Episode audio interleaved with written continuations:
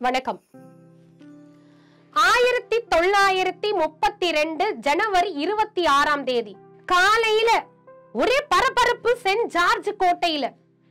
என்ன பரபரப்பு அப்படின்னு பார்த்தோம்னா சென்ட் ஜார்ஜ் கோட்டை ஆங்கிலேயர் கட்டுப்பாட்டுக்குள்ள இருக்கிற கோட்டை. ஆங்கிலேயர்களால் கட்டப்பட்ட கோட்டை அது. அன்னைக்கு நமக்கு சுதந்திரம் கிடைக்கல. ஆங்கிலேயர்களுடைய ஆங்கிலேயர்களுடைய கட்டுப்பாட்டுல தான் நாம இருந்தோம். அந்த தருவாயில அந்த சென்ட் ஜார்ஜ் கோட்டையில கொடிக்கம்பத்தின் கீழ் அவ்வளவு பரபரப்பு.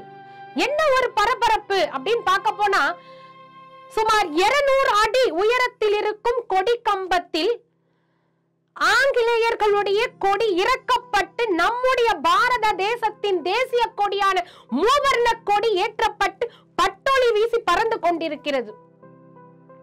இத பார்த்த அங்க காவல் பணியில இருக்கக்கூடிய அந்த காவல் பணியாளர்கள் என்னடா இது? நம்ம கொடி இறக்கப்பட்டு பாரதத்துடைய தேசிய கொடி மூவர்ண கொடி பறந்து இருக்குதே இது எப்படி யாரு ஏத்துனாங்க?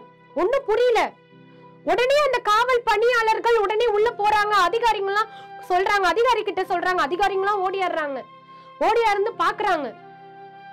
இருநூறு அடி உயரத்தில் இருக்கக்கூடிய கொடி கம்பத்தில் பட்டோலி வீசி பறந்து கொண்டிருக்கின்றது நம்முடைய தேசிய கொடி. அவங்களுக்கு பயங்கர கோபம்.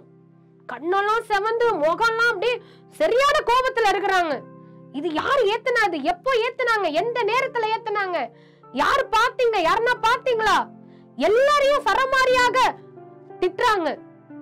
இது எப்படி நடந்தது? யாரால் நட நடத்தப்பட்டது? நம்முடைய கொடி கீழே இறக்கப்பட்டு பாரத தேசத்தின் தேசிய கொடி ஏற்றப்பட்டிருக்கிறதே அப்படின்னு ஒரே சலசலப்பு. இந்த கொடி யார் ஏத்துனாங்க அப்படின்றத தான் நம்ம இப்ப பார்க்க போறோம்.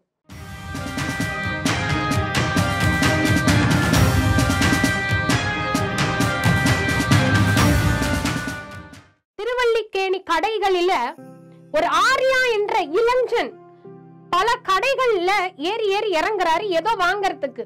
என்ன வாங்குறாரு அப்படி? ஆனா அவர் கேட்டது அங்க பல கடைகள்ல கிடைக்கல. அவர் என்ன வாங்குறாருன்னா நம்முடைய பாரத தேசத்தின் தேசிய கொடியான மூவர்ண கொடியை வாங்குவதற்காக கடக்கடியா ஏறுறாரு. பல கடைகள்ல இல்ல. விற்பனைக்கு இல்ல. ஏன்னா பயம். ஆங்கிலேயர்கள் கிட்ட இருக்கிற பயம். நம்ம மூவர்ண கொடியை நம்ம வித்தோம்னா அவன் நம்மள வந்து அடிச்சிருவான் அப்படின்ட்டு. சில கடைகளில விற்கப்பட்டது ரகசியமாக. அந்த கொடியை பாக்குறாரு ஆனா இவருக்கு அந்த கொடியை பிடிக்கல. ஏன்னா இவரு கற்பனையில் வந்த கொடி அதுவல்ல. அது மிகவும் சிறிய அதான அளவு கொண்ட கொடி. மிக சிறிய அளவு கொண்ட கொடி. இவர் கற்பனையில் வந்த கொடியும் மிக பெரிய அளவில் மிக பிரம்மாண்டமாக கொண்ட கொடியை தான் இவர் கற்பனையில வச்சிருக்க கொடி. அந்த கொடி அங்க இல்ல. அதே நம்ம தேசிய கொடி தான் மூவர்ண கொடி தான் ஆனா சிறிய அளவுல இருக்குது. இவர் அதை வாங்க விரும்பல. யோசிச்சார் என்ன பண்ணலாம்? அப்படின்ட்டு. உடனே ஒரு கடையில போய் வெள்ளை கலர்ல நாலு முளை வேட்டியை வாங்கினார். பிறகு வண்ணங்கள் விற்கக்கூடிய கலர் அதாவது கலர் பொடி வண்ணப்பொடி விற்கக்கூடிய கடைகளில் காவி கலர் நிறத்தை கொண்ட பொடியையும் பச்சை நிறம் கொண்ட பொடியையும் நீல நிறம் கொண்ட பொடியையும் வாங்கிக்கினார். வாங்கி இந்த மூணுத்தையும் வாங்கிக்கிட்டு வேட்டியை வாங்கிட்டு திரும்பி அவர் தங்குற அறைக்கு வந்துட்டார். அந்த அறையில வந்து இந்த நாலு முளை வேட்டியை தண்ணியில நினைச்சு இந்த கலர் பொடியெல்லாம் அதோட சேர்த்து நினைத்து அந்த நீல நிற பொடியினால ராட்டை சின்னத்தை வரைந்து அதை காய வைத்து மடித்து தன்னுடைய இடுப்புல சொருவிக்கிறாரு. ஆயிரத்தி தொள்ளாயிரத்தி முப்பத்தி ரெண்டு ஜனவரி இருபத்தி ஆறாம் தேதி அன்றைக்கிருந்த காங்கிரஸ் கட்சி சுதந்திர தினத்தை அறிவிக்க வேண்டும் ஜனவரி இருபத்தி ஆறு அன்று என்று ஜவஹர்லால் நேரு அறிக்கையிட்டார். அந்த அறிக்கையை ஒரு மனதுல ஏத்து அவர் வெறும் அறிக்கை தான் விட்டார். இந்த ஆரியம் என்றவர் என்ன பண்ணிருக்காரு பாருங்க. இந்த துண்டை இந்த மூவர்ண கொடியை நாலு முளை வேட்டியில கலர்களால வண்ணங்களால நனைத்து காய வைத்து அதை மடித்து தன் இடுப்புல சொருவிக்கிட்டு காக்கி கலர் காக்கி வண்ணத்தில் இருக்கக்கூடிய டவுசரை அணிந்து கொண்டு காக்கி வண்ணத்தில் இருக்கக்கூடிய சட்டையை அணிஞ்சுக்கினார். ஒரு காவல்துறை அதிகாரி போல. எதுக்காக இதை அணிகிறாருன்றது பின்னாடி நம்ம பார்ப்போம். இவர் திரு மீண்டும் திருவல்லிக்கேணிக்கு வராரு. அங்க சுப்பிரமணிய சிவாவின் மருமகன் வேணுகோபால் சந்திக்கிறாரு. இவங்க இருவரும் தோழர்கள். நான் எங்க போறேன்? என்ன பண்றலாம் கேட்க கூடாது நான் எங்க போனாலும் நீ என் பின்னாடி வர அப்படின்னு வேணுகோபாலு கிட்ட சொல்லிடுறாரு. அவரும் நண்பர் சொல்றாருன்னு சொல்லிட்டு கூட வராரு. இந்த இருவரும் சேர்ந்து மவுண்ட் ரோடில் இருக்கக்கூடிய எல்பிஸ்டன் என்ற தேட்டருக்கு படம் பார்க்க போறாங்க. இவங்களோட குறிக்கோள் படம் பார்ப்பதல்ல. சென்ட் ஜார்ஜ் கோட்டையில் காவல் பணியில் இருக்கக்கூடிய காவலாளிகள் தங்களுடைய பணி முடிந்த பிறகு பொழுதுபோக்குவதற்காக அந்த தேட்டர்ல படம் பார்க்க போவாங்க. அந்த பணியாளர்களுடைய கூட்டத்துல இவரும் சேர்ந்து கலந்துக்கினாரு. படம் நள்ளிரவு பனிரெண்டு மணிக்கு முடியுது. எல்லாரும் தியேட்டரை விட்டு வெளியில வராங்க. அவங்களோட இவங்களும் வராங்க. இந்த இருவரும். யாரு? ஆர்யா என்ற இளைஞனும் வேணுகோபால் என்ற இளைஞனும். ரெண்டு பேரும் வெளியில வராங்க. இந்த காவலாளிகள்லாம் அவங்கவுங்க தங்குற அறைக்கு போயிட்டாங்க. இவங்க ரெண்டு பேர் மட்டும்தான் அங்கிருந்து கலைந்து இந்த ஆர்யா என்ற இளைஞன் சென்ட் ஜார்ஜ் கோட்டையை நோக்கி தன்னுடைய பயணத்தை போறாரு. இவர் அந்த காவல் உடையில இருக்கிறதுனால அங்க இருக்கிற பணியில இருக்கக்கூடிய காவலாளிகளுக்கு தெரியல. நம்ம ஆளுதான் வராரு போல இருக்கு அப்படின்னு விட்டுடுறாங்க. இவரு உள்ள சென்றுட்டாரு. சென்ட் ஜார்ஜ் கோட்டைக்குள்ள போயிட்டாரு. கொடி கம்பம் நின்று கொண்டிருக்கிறது. அந்த கொடி கம்பத்தை பாக்குறாரு இப்ப இந்த கொடி கம்பத்துல ஏறி அவர் இந்த கொடிய மாட்டணும். எப்படி? வெறிக்கோன்னா அந்த முப்பது அடி அளவுக்கு வெறிக்கோன்னா படிக்கட்டுகள் அந்த கொடி கம்பத்திற்கு ஏறுவதற்கான படிக்கட்டுகள் வைக்கப்பட்டிருக்கிறது. அதுக்கப்புறம் இருக்கிற எந்த ஒரு ஏறுவதற்கான வசதி இல்ல. ஒரு ஒரு இரும்பு குழாய் மட்டும்தான் இருக்கிறது. இந்த நூ தீரம் வந்து ஏறிட்டாரு. இப்ப இந்த இரும்பு குழாயில அவர் எப்படி ஏறணும்?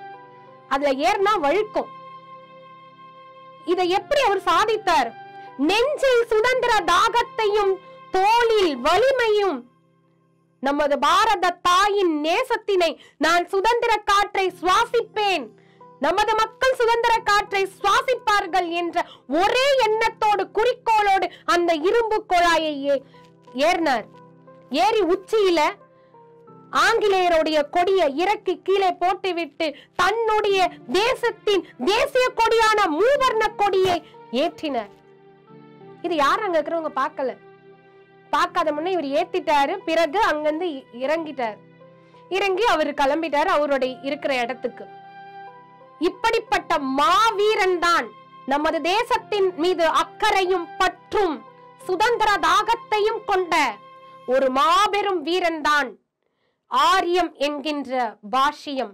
இவர் ஆயிரத்தி தொள்ளாயிரத்தி ஏழாம் ஆண்டு தற்போது திருவாரூர் மாவட்டமாக இருக்கக்கூடிய அன்றைய காலத்தில் தஞ்சாவூர் மாவட்டத்தில் மன்னார்குடி கிராமத்தில் உள்ள சேரன்குளம் என்னும் ஊரில் பிறந்தார்.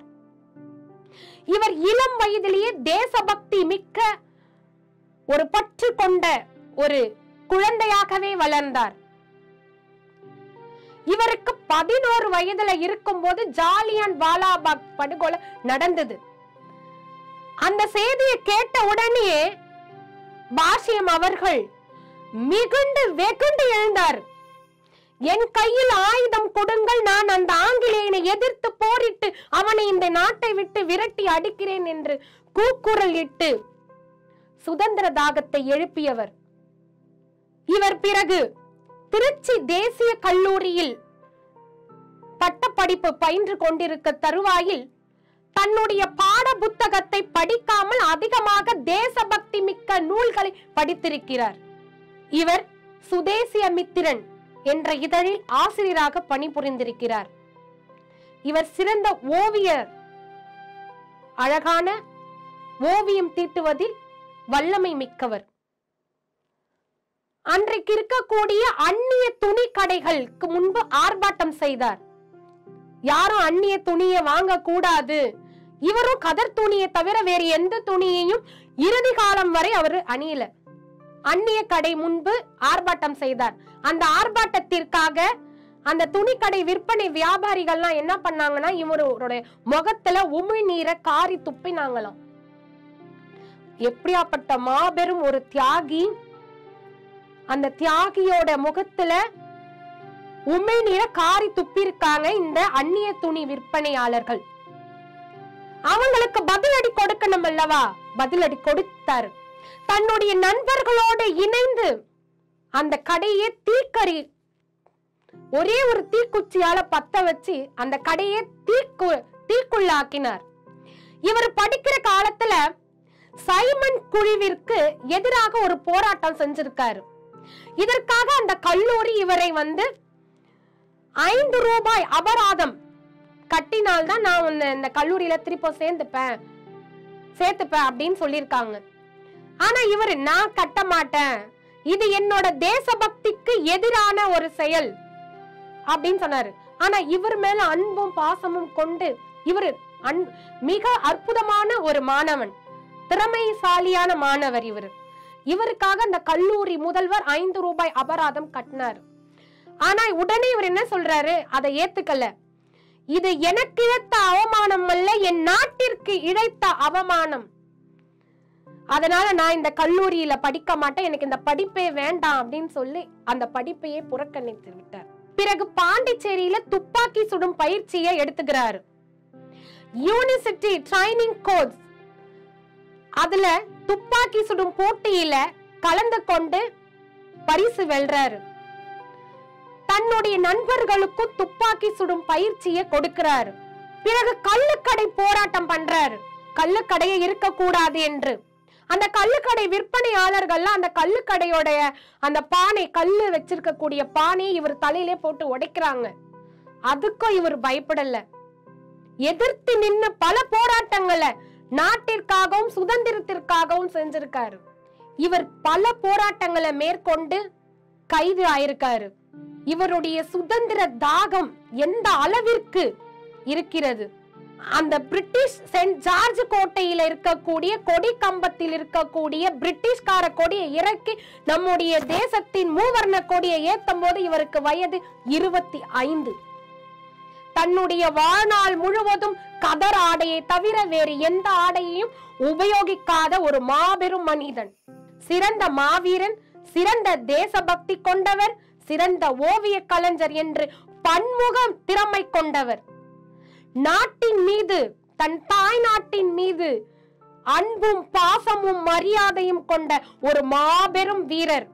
இந்த மாபெரும் வீரர் தன்னுடைய இறுதி காலம் வரை ஓவியராகவே தன்னுடைய பணியை மேற்கொண்டார். இவர் நீண்ட காலம் வாழ்ந்து தன்னுடைய தொண்ணூத்தி மூணாவது வயதில் ஆயிரத்தி தொள்ளாயிரத்தி தொண்ணூத்தி ஒன்பதாம் ஆண்டு பாரத தாயின் பொற்பாதத்தை பணிந்தார். எத்தனை மகான்கள் இந்த புண்ணிய பூமி பாரதத்தில்! அத்தனை பேருக்கும் எங்களது வீர வணக்கம். நன்றி.